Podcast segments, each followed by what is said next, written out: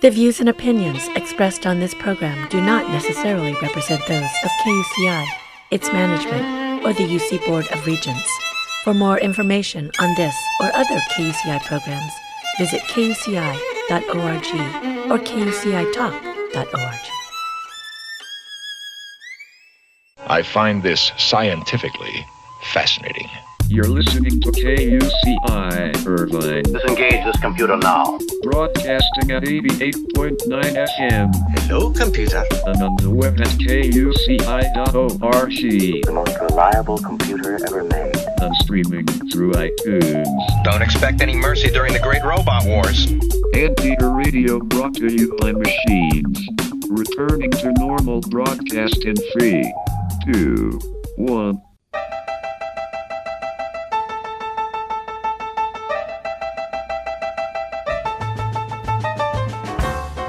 Ladies and gentlemen, welcome to UCI Conversations, a weekly public affairs program dedicated to exploring everything in the land of blue and gold, with interviews of UCI leaders, innovators, and last but not least, Zot, Zot, Zot, everyday anteaters. Hello, Anteater Nation. Welcome to this week's edition of UCI Conversations. I'm your host, Kevin Bossenmeyer, and today's show is a goodie. My guest is UCI Associate Professor of Chicano Latino Studies, English, and Literary Journalism, writer Hector Tobar. Professor Tobar has written five books so far in his professional career, including the best selling Deep Down Dark, also simply known as The 33, the story of the 33 Chilean miners who were trapped underground for over two months in 2010 before being heroically rescued, which went on to become a major motion picture hit starring Antonio Banderas. He also wrote for the Los Angeles Times for 18 years as a critic, columnist, foreign and national correspondent, as well as a city reporter, where he earned a Pulitzer Prize as part of a team that covered the 1992 LA riots. Wow, much, much, much to talk about here. Bienvenidos, Professor Tobar. ¿Cómo está usted? Or to be completely transparent with my gringo-ness, how are you today, sir? Todo excelente. Very well. Thank you. Um, thank you for having me. Oh, fantastic. Well, well, please tell us, Professor, where did you grow up and what did you like to do when you were a kid? Oh, I grew up in various parts of Southern California, first and foremost in East Hollywood, which was where I was born. Uh, East Hollywood is the sort of seedier part of, of Hollywood, the more immigrant and migrant part. Where I lived was called Little Armenia. And, um, and as a kid, just I loved playing sports uh, and watching sports. I played uh, lots of um, blacktop baseball, flag football. Just loved reading the sports page in the newspaper. Um, so I was I was a big sports kid growing up, and um, and also I just liked my schoolwork. I was a pretty good student. Later, I went to Montebello Intermediate School in Montebello, which is kind of a step up after my mother uh, remarried, and then finally I went to high school in South Whittier, which is the unincorporated underbelly of the more affluent uh, city of Whittier, which is now kind of a Chicano, you know, upper middle class neighborhood. But South Whittier was definitely not. I grew up in in the flats of South Whittier and went to a high school that was closed by Proposition 13 in 1978, and uh, then went off to college. Interesting. When you say it was closed because of uh, Proposition, did you say 13? Yes, Right. Mhm. How did that happen? Be- property taxes went down, so they couldn't afford to have that high school, or what? Yeah, they um the Whittier Union High School District had several high schools, and um, they had this budget crisis because of the uh, reduction in property tax funds from Proposition 13, and um, they ended up closing my high school, which was Sierra High School, uh, which was the most one of the most Latino high schools in the district, and they forced us. They divided us up between the other high schools, um, and so that was my. Uh, you know, it was a, it was sort of a first encounter with institutional racism, I have to say. Mm, wow. So, did you go to college right after high school? Yeah, I went to UC Santa Cruz. Um, Mhm. Like many of my students today, um, a product of public education, and I went off to UC Santa Cruz uh, to um, to study biology. I thought I would be a pre med student, and I really enjoyed my science classes. But I also had to take one of these English core courses that you have to take, composition courses. And it turned out to be a survey of various causes of justice and injustice in the world. And that course changed my life. And I ended up changing my major to Latin American studies and sociology and thought that um, I would somehow aid the cause of uh, Latin American uh, revolution. working somewhere in the United States, um, and thought I would become a professional uh, revolutionary, but you know there wasn't many gigs in that, and I just ended up doing odd jobs after college. You know, I worked in childcare and um, did various things like that, and eventually I wandered into the offices of a community newspaper up in San Francisco where I had moved. And um, I became the editor of that newspaper, and eventually that led to my career in journalism, and then my career in in writing, in, in writing books. Yeah. Were there any seminal pieces that you either wrote yourself or that you read that you, know, you felt inspired you or helped you carry on? Oh yeah, I think that. Well, you know, we're talking when I went to college. It was the the mid 1980s, and um, there wasn't a lot of Latino literature that was widely available. So um, I was really turned on by Richard Wright's novel uh, from the Great Depression, Native Son, and also by the idea that he was this African American communist from the 1930s. And so Native Son just absolutely changed my life. And then I read so much more African American literature. I read all the Toni Morrison books I can get a hold of. Uh, I read Alice Walker. Then I started to read a lot of African literature uh, Ngugi wa Thiong'o, I read, who is now a professor at the same in the same department where I teach. And just uh, you know, I, I think that most of my some most of the formative moments of my education in college came when I'd go to the used bookstore just off campus and browse the the fiction shelves and um, and that that was really what was transformative to me and also just meeting some incredible professors who just really turned me on to the idea of language and ideas as this source of power. Um, so I would have to say the University of California uh, really changed my life. Mm, wow. So was there early in your career because you know it sounded like you jumped around a little bit not really you know feeling like you were solidified into having a writing career what was the first job that you had where you felt like you know i i, think i may make this as a writer well, I mean, first of all, I never really had any writing models growing up. I didn't know that writing was a profession that you could have, mm. or at least one that I could have. It just never, never occurred to me. No one ever really told me um, that I could pursue uh, a career in writing or that I should write um, books. And um, I think it was just wandering into that community newspaper in San Francisco. I mean, also in college, I did write for, um, we had a third world, so called third world a magazine journal on campus and I wrote a couple of articles. And I remember my first article for them was I wrote an article about going to an International Women's Day celebration in Mexico City, where I had been a student, a student in study abroad uh, for the University of California. And you know, I just got some phenomenal response from uh, from from many students who read that piece. And um, and then later, when I went off to uh, to move to San Francisco, and I found this community newspaper, and I just lived there. At first, I worked as a volunteer, and I realized that I had really strong writing skills that I could share with people. And to have this, you know, and when you work at a little community newspaper, you're joining a family. And so I met this family of other volunteer writers and photographers, editors, and it was just a wonderful experience because what writing did was that it took me, a very bookish, shy, solitary kind of kid and it put me in social situations where you know i had to interact with people first of all in the newspaper that i was working with uh, and also out in the streets you know i had to interview people and so that was just a really wonderful experience the first long piece i wrote for this newspaper called el tecolote which still exists by the way was on um, street prostitution in the north mission district of san francisco and I just talked to a lot of people of, for that story um, and, and, just got out into the streets and, and did some interviews.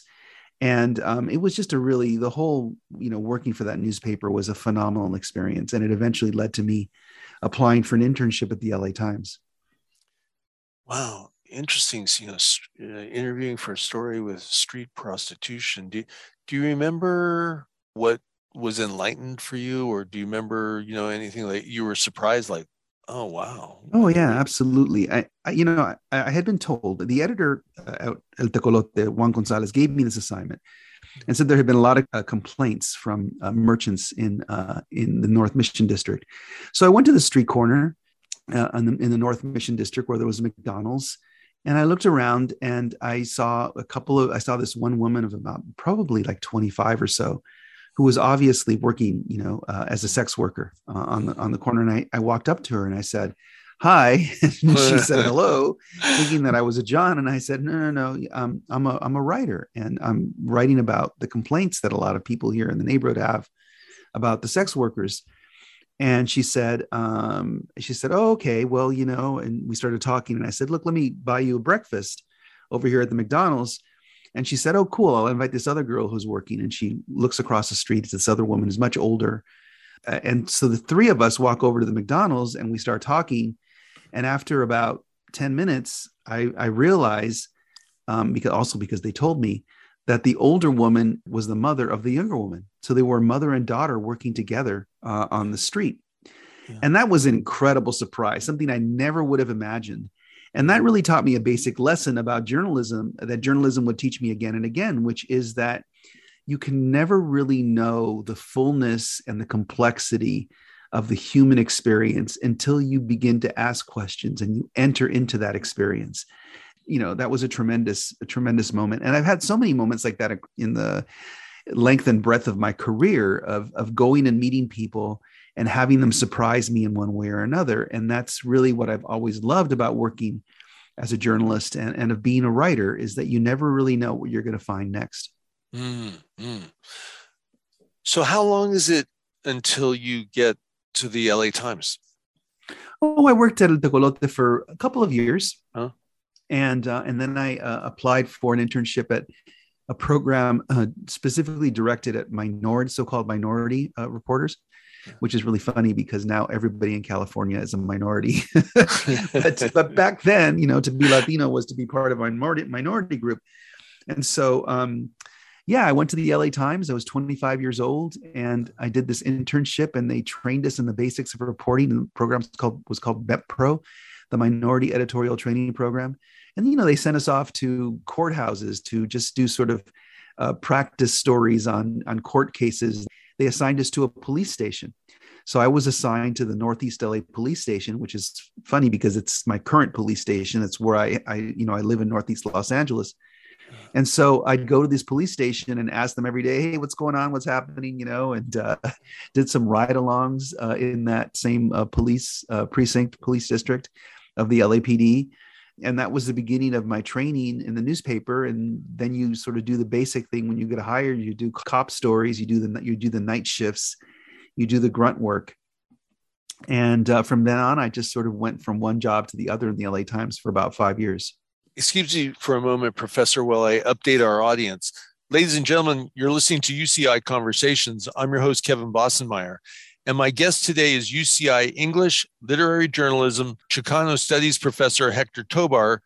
And we're just talking about now when he started at the Los Angeles Times and his career uh, of 18 years there. Do you remember what your first big assignment was, Professor, at the LA Times, or or something that that evolved Oh, into a big story? absolutely. Well, first of all, I, I was lucky enough to eventually be asked to join the Metro section of the LA Times. And w- your job there, when you're a Metro reporter, is to both cover whatever they send you to cover, but also to come up with feature ideas. And so I came up with my first big front page feature, which was about refugees from El Salvador coming to Los Angeles and finding um, members of the Salvadoran military were also refugees with them. So you'd have these exiled revolutionaries who were finding their old enemies on the streets of Los Angeles. And that became a, a you know a wonderful front page story. I interviewed um, several former revolutionaries, uh, a few, Wow. uh, many former soldiers, and uh, one in particular told the story of uh, one particular former revolutionary told the story of finding um, a person who had committed a massacre uh, in his hometown in El Salvador, seeing this person in the park, MacArthur Park, which is sort of like, you know, the sort of center of the Central American community in Los Angeles, and deciding that he was going to, come, you know, take an act of vengeance upon him. Later on, he was talked out of it uh, by his refugee worker, sort of counselor. But yeah, so that was my first sort of big story, and then I just did lots of really great news stories on the weekends. You know, the big sort of the, I remember uh, um, a front page story on the sort of huge winter storm coming into Los Angeles. I did a story in which I, I took a story about a traffic jam um, caused by a collapse of a tunnel. And this sidebar, this story, which was really just supposed to be a side story, I took that story and I just wrote it up with as much detail as I could, and I got it onto the front page.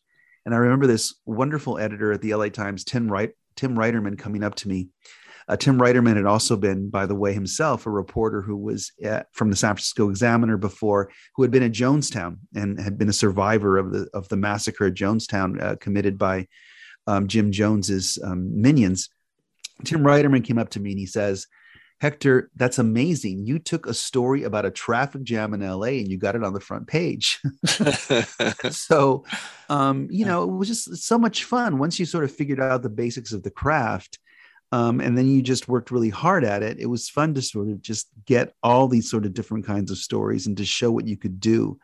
You know, and then when I worked in the San Fernando Valley briefly, I did a story about the history of segregation in the city of San Fernando. And that was eye opening to a lot of people. It was eye opening to me. I did not know that San Fernando had been founded as this farm town and that at one point the railroad tracks through the middle of town had divided uh, the white and Latino sections of the city. And so I talked to the old timers who remembered the days of segregation in San Fernando. So it was just a wonderful experience because I had a whole city as my playground. You know, I could go and and do uh, any story I wanted. I wrote a story about the homeless camps back then, you know, the homeless camps uh, were kind of a relatively not relatively new phenomenon but they weren't the ex- explosion that they are today yeah. but i wrote about the homeless camps on some of the most expensive property in the center of los angeles and described the incredible social contradiction that was sort of playing out there so it was just a, a time when i was very ambitious and i was able to find uh, ways to tell stories that left a mark on the, on the newspaper. Yes yeah.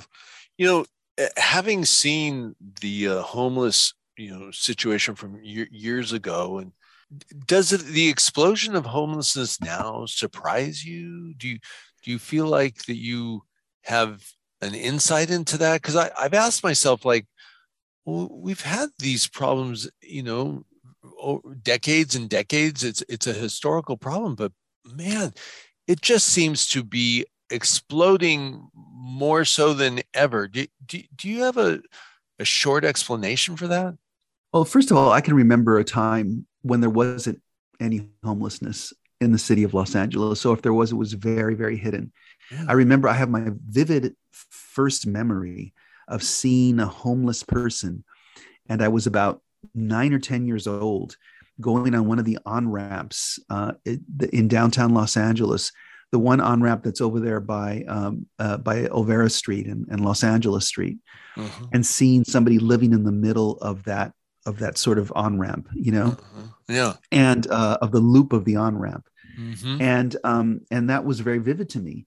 And so to have a memory of this more affluent city with a really much larger, healthier, um, more secure middle class than exists today uh, and then to sort of see what has happened today in, in modern Southern California, it's very disturbing. You know, it's very disturbing.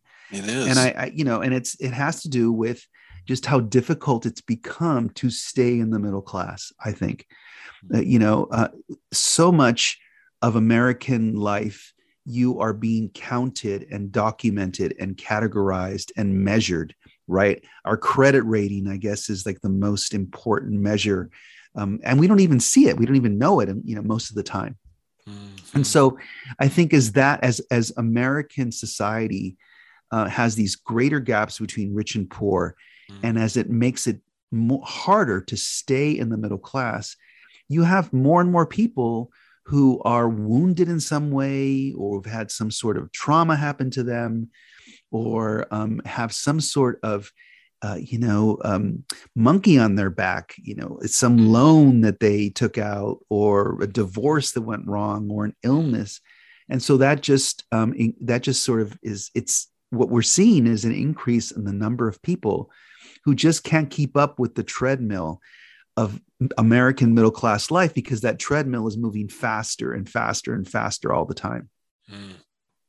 When did you become a foreign correspondent?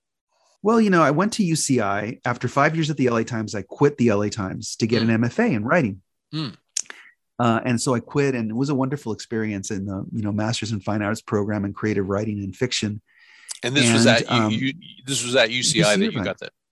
Yes, at UC Irvine, and my mm. my mentor was the great Australian writer Thomas Keneally, and I wrote a novel, and I thought, um, you know, I had quit the LA Times, and but I didn't sell the novel right away. And when I did sell it, I sold it for five thousand dollars. My first novel, The Tattooed Soldier, which has since you know been reprinted and repurchased you know by other uh, editorial houses and and you know and has had a really wonderful long existence but at first i didn't really see that i could make a living as a fiction writer mm-hmm. so i went back to journalism i went back to the la times and circa 2000 i was the la times national latino affairs correspondent and then I was the national correspondent for all issues of race. So I traveled back and forth across the United States writing about issues of race this job in Buenos Aires opened up. And I, you know, I asked my, you know, my my wife Virginia Espino, "Do you want to go?" You know, we had two kids by then, and she said, "Yes, let's go. Let's go to Buenos Aires." And so I applied for the job in Buenos Aires. I got the job, and that was my first gig. It was in, um, you know, I was scheduled to go the week of September 11th. Uh, we ended up postponing it by almost a month because of all the chaos, uh, you know, in the country mm-hmm. uh, after uh, of September 11th. Uh, and then you know we flew off to Buenos Aires. My my son started my oldest son started kindergarten at a school in Buenos Aires, and I was responsible for covering everything in South America south of Peru, including Brazil. and so I learned Portuguese, más o menos, you know, un pouquinho de português. Uh, you know, I learned, and and that was incredibly fun. Yeah so it was that was my first experience as a foreign correspondent covering something like six or seven countries for the la times from buenos aires. Wow. Um, how long were you stationed in buenos aires? I was there for four years four okay. years. Okay. Yeah and i lived through the great crisis of 2001 where the economy collapsed and there was basically this rebellion that took place in, in the streets in front of my office. And the building next door to mine was set on fire. And you know it was it was amazing. Then i covered the revolution in bolivia. There was a you know an indigenous led revolution in bolivia that brought down the president. Um i covered the uh the attempted coup or revolution, depending on your point of view, against Hugo Chavez. I think it was in 2003 or so, in or 2002 in Venezuela. That was an amazing experience. So yeah, it was a great gig. Yeah, did you ever get in any precarious situations? Dangerous? Oh yeah. I mean, um, the only time I ever felt in danger as a foreign correspondent, the ever only time I ever really felt truly terrified was when I was in Ciudad Juarez. Later, I became the LA Times bureau chief in Mexico City, and I did that job for three years. And I went to go write a story about the drug wars, and I was in uh, Ciudad Juarez, and um, I I went to go interview this man whose best friend had been killed uh, during, you know, he was like a uh, he was like a newspaper editor or something, and he had been killed. And in talking to this man, he was so terrified. He didn't want to say anything that would get him into trouble. And in talking to him, I remember leaving that interview and going into a taxi. And for the first time, I wondered, is somebody here following me? I, I don't know that anybody was, but it, the whole city looked different after I talked to him because he was so absolutely terrified. Yes. And um, you know, and so there was there was that moment, but also going to um, uh, cover this revolution in Bolivia. I remember we went to this this town El Alto, which is where La Paz. It's right outside of La Paz, Bolivia's capital, and it's where the airport is. And we, you know, I went up to to cover this eh, neighborhood because it's sort of like the Soweto of Bolivia. It's this massive urban poor neighborhood where the working class of La Paz lives. And we, I was traveling with a whole bunch of other reporters from all over Latin America. I think there was a Venezuelan and a Mexican correspondent, and we're sort of traveling there. and we managed to get into a we managed to find an ambulance that would drive us around. And one of the ladies one of the reporters said can you tell the tell the driver to go faster? We're in a hurry. We have deadlines to meet. And i said um, no i don't think he should drive any faster because if this if this ambulance filled with foreigners gets in an accident and hits a bolivian kid the- a mob is going to form in about 15 seconds and they're going to lynch us because that's what had been happening in Bolivia. And, and the lady says, the reporter says, you know, tell him to slow down. To slow down. so, um, you know, it was just, you know, there were just, it really, oh, and also, as I have to say too, I mean, what am I forgetting? That I was sent for three weeks to Baghdad in 2003 to cover the beginning of the Iraqi insurgency, right? Yeah. And I was, you know, they they called me up in Buenos Aires and said, Hector, um, you know, we thought the war was over because remember we invaded Iraq, uh, Saddam fell, um, but it looks like this is heating up again. Can you get to? Um, can you go to Baghdad? Is that And I said, you- sure. There was that famous aircraft carrier or battleship that uh, President Bush went on with the uh, mission Yes. accomplished, and was that that was posed right after that? I think. Yes, it was after that. Exactly. It was maybe a few weeks after that. Yeah. And so they said, also, Hector, we need you to take cash to the bureau in Baghdad because they don't, um, uh, they, you know, th- th- there's no banking system anymore. We just pay everybody in cash. So we need you to take $10,000 in cash. So I picked up $10,000 in Washington, D.C. I fl- I flew from Buenos Aires to Washington, picked up $10,000 in cash, flew on to Jordan. And then I had to, you know, the airport in Baghdad was closed because the insurgents were firing missiles at all the incoming aircraft. So I had to take, I had to join this caravan of cars that drove at like 150 miles an hour from Amman, Jordan to Baghdad, crossing, you know, some of the most dangerous parts of Iraq. I was terrified. I had, I Were was you? terrified at that Were, moment. you, you were you truly terrified? I was. I mean, I wasn't Yeah. like terrified that I was. I was just, you know, I Yeah. w- it was just difficult to. Re- and then at night, you know, I got into, you know, go to Baghdad and you'd be in this. I'd be in the hotel where we were staying, and you would hear the bombs going off. And I was very lucky because I was there just before it got really bad. So I went to a series of places that were later bombed. The hotel where I stayed was bombed. I went to the Red Cross headquarters. That was bombed like a few weeks later. I went to the UN headquarters. That was bombed a few weeks later. So that was, and the worst part about about being um, uh, an American correspondent um, was that I didn't speak any Arabic. So I was Ah. everywhere. I was with translators, and so I was sort of deaf, dumb, and blind. You know, I just felt like I didn't really know what was going on. Um, so yeah, I mean, th- there was just those were just a few moments, but generally speaking, I always felt pretty safe. Stayed at stayed at really nice hotels, and you know, ordered room service, and uh, it was it was a, it was a really good gig. I just laugh a little bit because it seemed like you just uh, rattled off about a dozen really dangerous things. It's like besides that, it was a, good, a safe, good gig, but uh, well, very good. Uh, Excuse me, just one more time, Professor. Ladies and gentlemen, if you joined us late, you are listening to KUCI 88.9 FM in Irvine, the UCI Conversation Show, and my guest today is UCI English and Writing Professor Hector Tobar and he's talking all about his literary career and writing process. And we get to the point where he wrote a book about the Chilean miners who were rescued. How does that evolve, Hector? Did you hear about the story or did you hear about it and think, I'd, I want to write about this? How did that all come into play? Well, you know, I followed it like most of humanity did. You know, it was on CNN every day on the, on the television, and didn't really think, you know, that I'd ever get involved in in writing a story about them. And this And is all like rescued- Au- August of 2010. Yes, it's in the in our fall in the northern hemisphere fall of 2010, which would be the spring down in South America.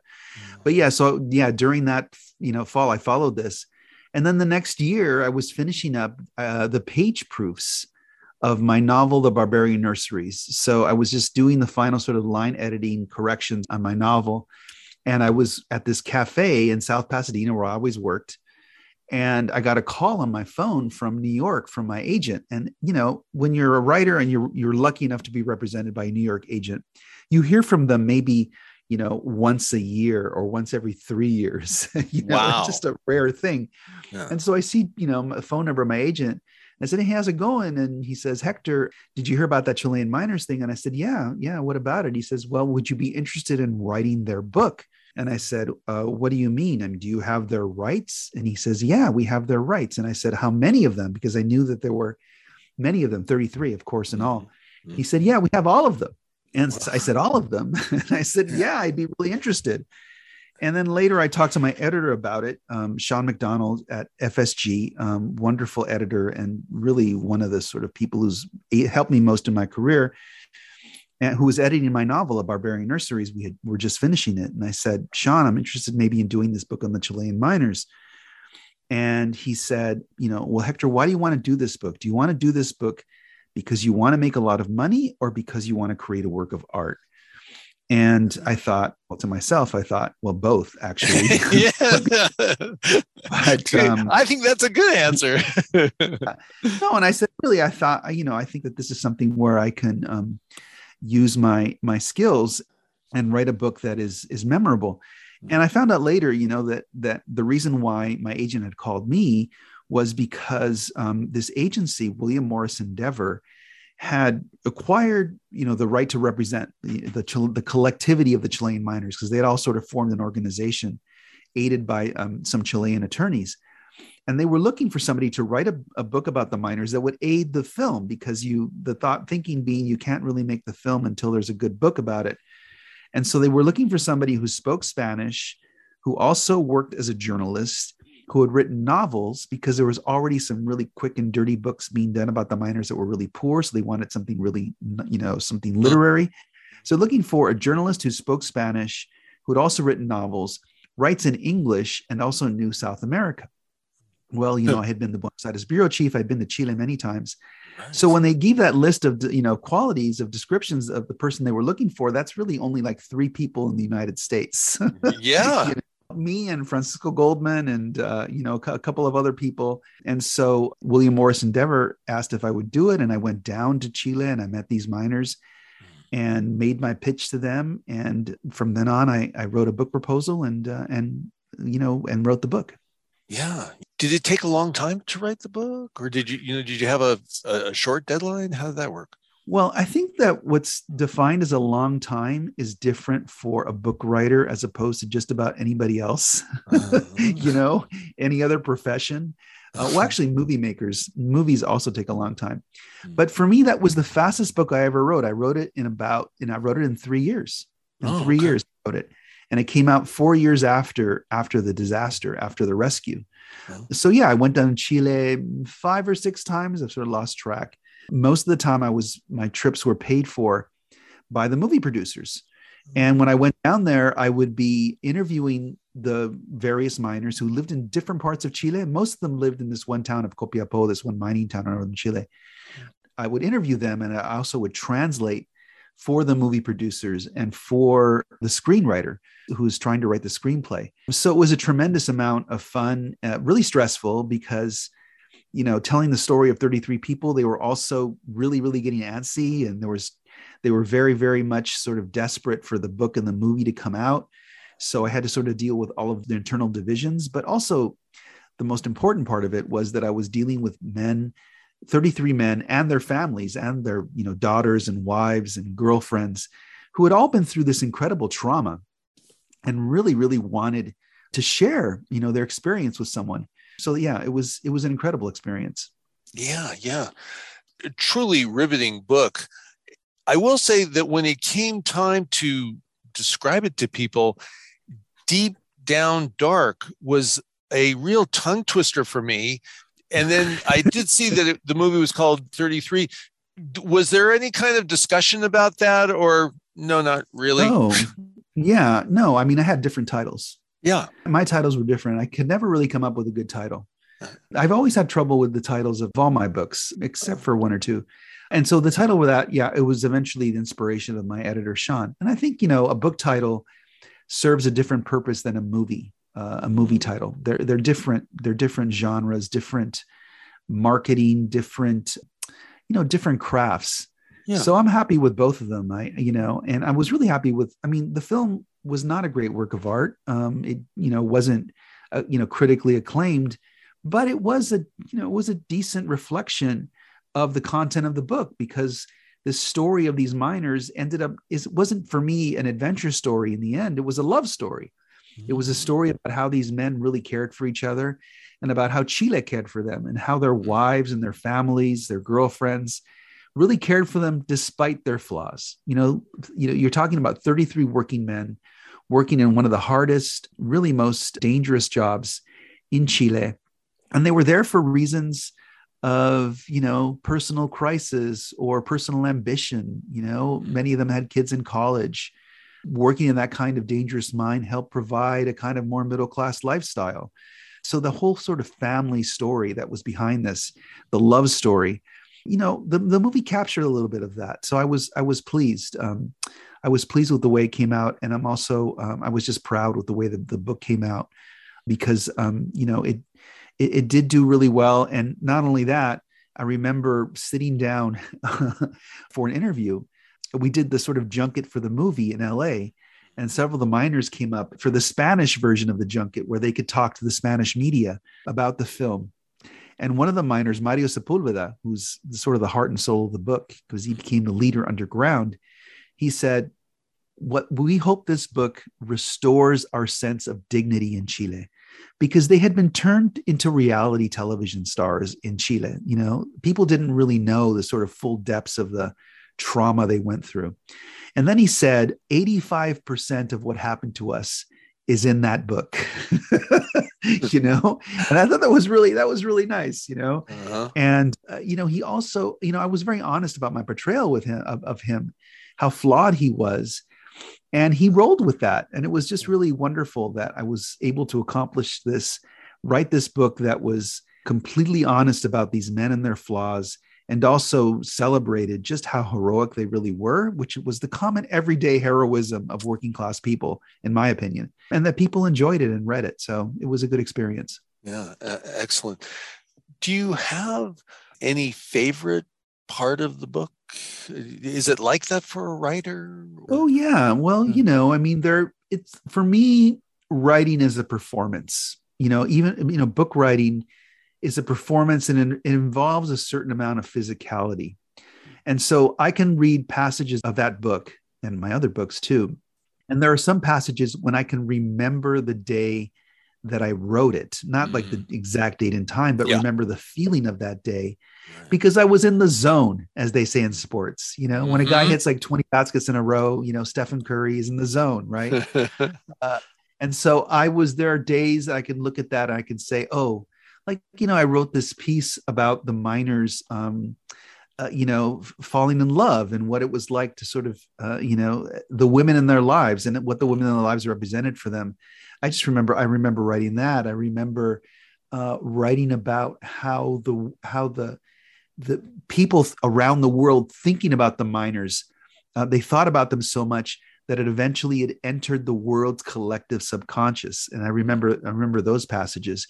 And i love the the moment when they're all rescued because um it's all you know these stories that the miners told me that they were being pulled up out of this hole in the ground after 69 days buried you know 2000 feet underground and that they relived their lives. It was like this moment of being reborn and how their lives flashed before them. So i was really proud of that you know but that was something that was just there in the experience and i'm i'm just you know just glad that i was able to um to channel that um uh, into into passages. And so yeah there are definitely you know there there are definite passages that i remember really well and that i uh, i'm proud to have written. Excellent. In the book uh, they talk or they you talk about um, that there's an escape system called the chimney. And um, it's, I think, when it's set up right, it's supposed to be used with a rope or ladder to escape if something goes really, really bad, which did. But that in this case, they didn't, they hadn't installed the ladders and so forth. Can you just explain that a little bit more? Like, you know, why couldn't they just throw a, a, a rope down and then they could climb out? I guess, was it just not connected like that? Well, what happened was that this mine was a spiral that went down into the earth, you know, hmm. 2,000 feet. Basically, almost as far down as the tallest building on earth is tall. Okay. Wow. Mhm. And so um, they had been, it, it was, it went down that deep because they had been carving into this mountain for more than a century. Mm. And so when you carve into a mountain for that long, you basically weaken the structure of the very mountain th- from which you're extracting the ore. Mm. And so when that um, when the when that weakened structure collapsed, it sort of was a chain reaction that caused several different parts of the human created caverns to collapse too. And so the main exit point, which was this ramp, collapsed and it was blocked by a you know by a wall of stone. And the same thing happened to all of their sort of you know side emergency exits. Those exits were blocked with with stone even the ones that were passable, the rungs of the ladder inside of them that they were supposed to have. Basically, just the internal structure of this mountain collapsed in ways that trapped them. Gotcha. How about your latest book? Can you tell us a little bit about that? Well, yeah, you know, I um I spent you know three years working on this book that was basically about 33 men caught in this incredible adventure underground, trapped. And so I like to describe my next book as the complete opposite. it's the adventure of one person who travels around the world and has an adventure in which he circles the globe and eventually he joins a guerrilla army in El Salvador. And unlike the Chilean miners book, which has this ending in which all the you know 33 protagonists are rescued, uh, Joe dies at the end of the book, and it's it's I'm not it's not a spoiler because from the very beginning you realize that he's dead. So Joe Sanderson is the protagonist of my novel, The Last Great Road Bum, which is the story uh, of this real person. I, I took his his story and I made it into a novel because Joe Sanderson was this guy who desperately wanted to be a novelist. And he had all of these adventures circling the globe because he told himself that he was trying to write a novel, the great American novel. So Hemingway went to Africa, for example, and, and Hemingway was Joe's hero. So Joe went to Africa.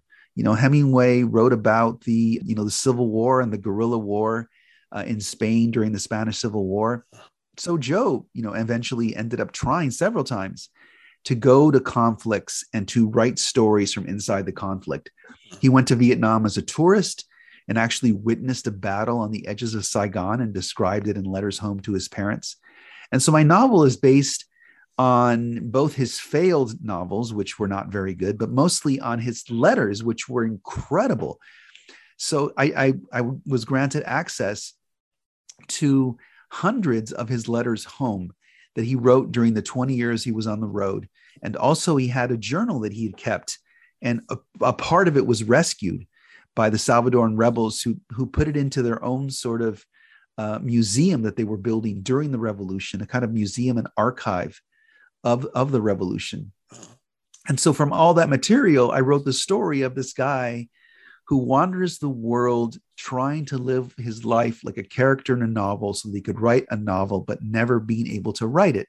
So I wrote it for him.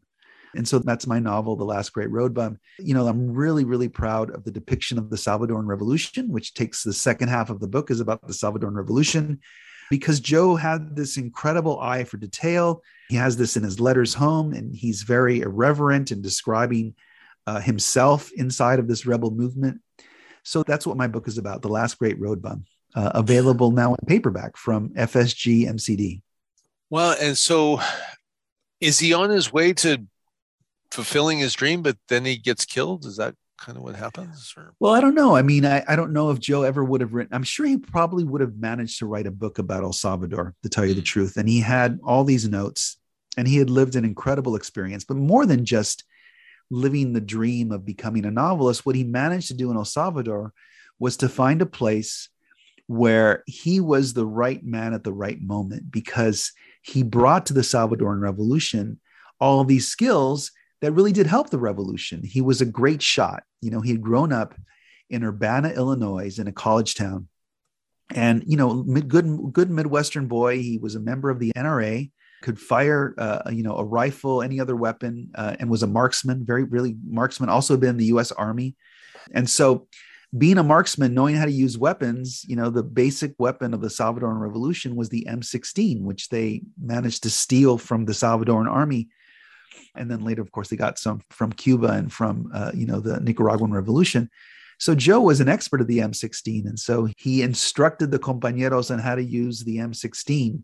He was a great swimmer. He had been a lifeguard at a swimming pool in in Champaign Urbana in his hometown, and he taught the rebels how to swim because they had to cross rivers, you know, in their in their campaigns, and sometimes they would almost drown. And so Joe seeing this taught the compañeros how, how to swim. And a lot of these are stories that I was told by former rebels themselves when I went to El Salvador. But even more than that, he represented the idea that the American people were a just and fair people, and that what the US government was doing in supporting this horrible Salvadoran dictatorship that was killing so many people, this murderous dictatorship, that, that really wasn't the essence of the American people. And so, so Joe was able to communicate that to his rebel friends. So he really did find a sense of purpose in, in the Salvadoran Revolution. Ladies and gentlemen, you're listening to UCI Conversations.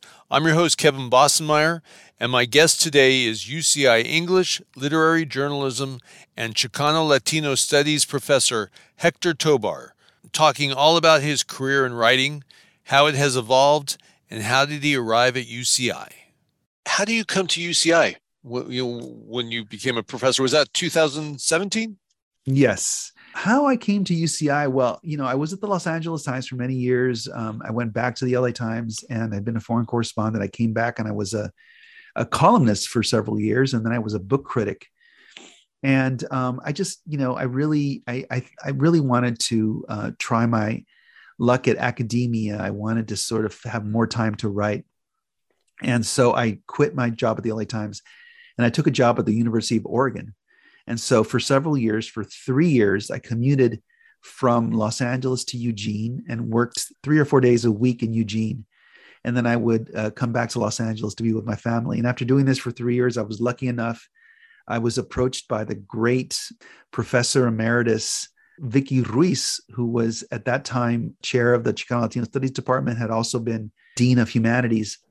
And she asked if I'd be interested, and I was. And so that's how I came uh, to UCI to be in two great departments, really Chicano Latino Studies, with our wonderful faculty, uh, you know, addressing the the needs and concerns and shaping the minds of so many young uh, Chicano Latino students, and then also in the Department of Literary Journalism uh, with so many great colleagues who themselves have had wonderful careers in journalism and uh, in nonfiction writing, like Amy Wilentz and Barry Siegel and Miles Corwin, and so many other writers uh, who are in that department. Eric Hayasaki, excuse me, Erica Hayasaki. Uh, and so uh, it's just uh, it's been wonderful to be in that department as well. Excellent. What about personal adversity? Did, did you feel like there was a any time in your career? I think a, a lot of times students look at professors and they think that it was I don't know if easy road is the word for it, but they they don't necessarily think that you know a uh, esteemed professor would go through hard times. Do you remember any time in your career that was particularly hard? Oh, yeah. I mean, I think dealing with rejection is always the hardest thing for a writer. And I was not, I'm not really, my constitution doesn't really prepare me, hasn't really prepared me for dealing with rejection, which is something that all writers face.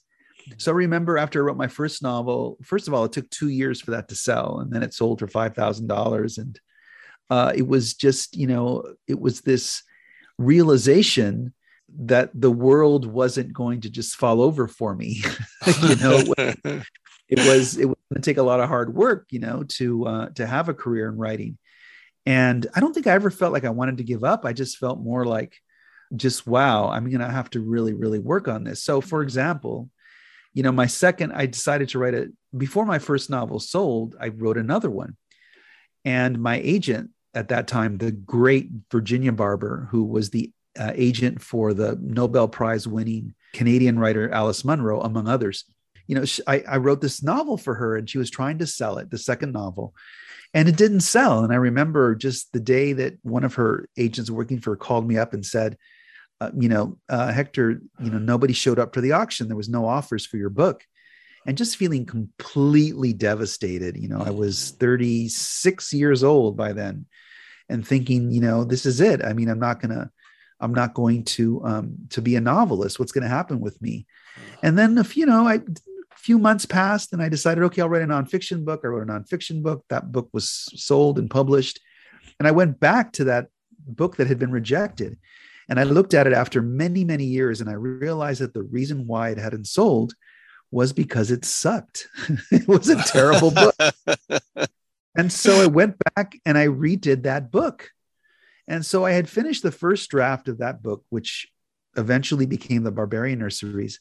I finished it on September 3rd, 1996, which was the day that my first son was born. And it was finally published in 2011, right? So 15 years later. So 15 years later, I published that book. And I go to my first reading, which was at a bookstore in LA at Skylight Bookstores in Los Feliz in Los Angeles. And there in the back of the audience, because my family went, is my son, my oldest son, my first son, the one who was born that day that I finished the first draft of that book 15 years earlier. And so that's how much time had passed. That's how much time had passed between the time that I, you know, I, I first tried to finish that book and when it was actually published was 15 years. And a lot of that time was me just teaching myself how to write a serious domestic novel, how to write about uh, a, a, family life. I read uh, Chekhov for the first time. I read Alice Munro. I read John Cheever. I just did so much reading to sort of lift myself up. And this was already when I was in my 40s, you know? Mm-hmm. So, um, yeah, I just, you know, you deal with rejection as a writer all the time, the sense that um, maybe what you're not what you're doing is not so important to the greater culture at large and um, and what keeps you going is you know just the love of doing it so if there's something that you really love doing that you're passionate about that that that's going to be what you need to do because that's going to be the the thing that you give 150% to because that's really what it takes to be successful at anything. My experience as a teacher is that it's not necessarily the most so-called talented you know students who are going to be successful and have successful careers it's going to be the ones who really work the hardest at it because i've had many students who i would have when i first met them i would say oh this is a good student but they didn't really blow me away as being like you know the top top students i'd ever met those students are the ones now who are you know getting jobs uh, at, at, different uh, you know uh, journalistic outlets and um, and writing books and whatnot. You know, it's just like it really takes. That's what it takes to be successful. Is is to have a belief in yourself, even at the moments when everything else tells you that you should give up. Mm, wow, very well said.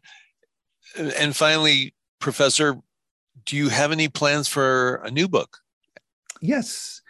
In fact, I just finished uh, the manuscript of a book which I am now going to begin to revise soon and which I'm hoping will be out in 2023. Uh, it's a nonfiction book which I wrote during my fellowship at Harvard last year. I was off for a year. I did the Radcliffe Fellowship at Harvard University, and I wrote this uh, this book, which is basically uh, an attempt to capture what it means to be Latino or Latinx or Hispanic uh, or Mexican American or Guatemalan or whatever, or Puerto Rican in this age of xenophobia, the age of Donald Trump and Trumpism and make America great again. So I'm trying to capture the meaning of being Latino in this age of intolerance. Excellent. Just quickly, Professor, you mentioned the Radcliffe Harvard Fellowship. Does that just give you time to write? What does that fellowship involve? You're supposed to go live in Cambridge for a year and have meetings with other students, other fellows, and work on your project. Yes, it gives you basically the, the ability to, to work for a year on your project. Uh, you have to give a couple of talks. I ended up doing mine virtually because it was during COVID. That, that's what I do at Radcliffe. Excellent. Professor, thank you so much for giving us this tour of your career and insights into what it's like to be a writer. We really appreciate it. Thank you. Thank you so much. It was a great honor to speak with you. Thank you again to UCI Literary Journalism and Chicano Latino Studies professor Hector Tobar for sharing his amazing career as a writer and journalist. I had no idea that was quite the adventure.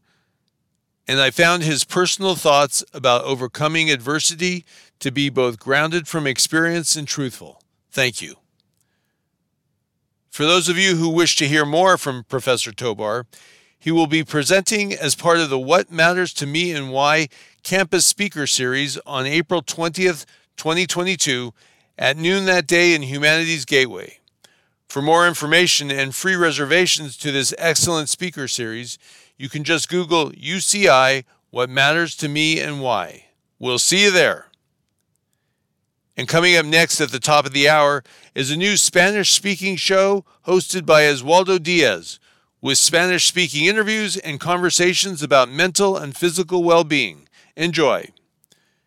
You've been listening to UCI Conversations, where every week we explore another corner of the land of blue and gold with interviews of UCI leaders, innovators, and zot, zot, zot everyday anteaters.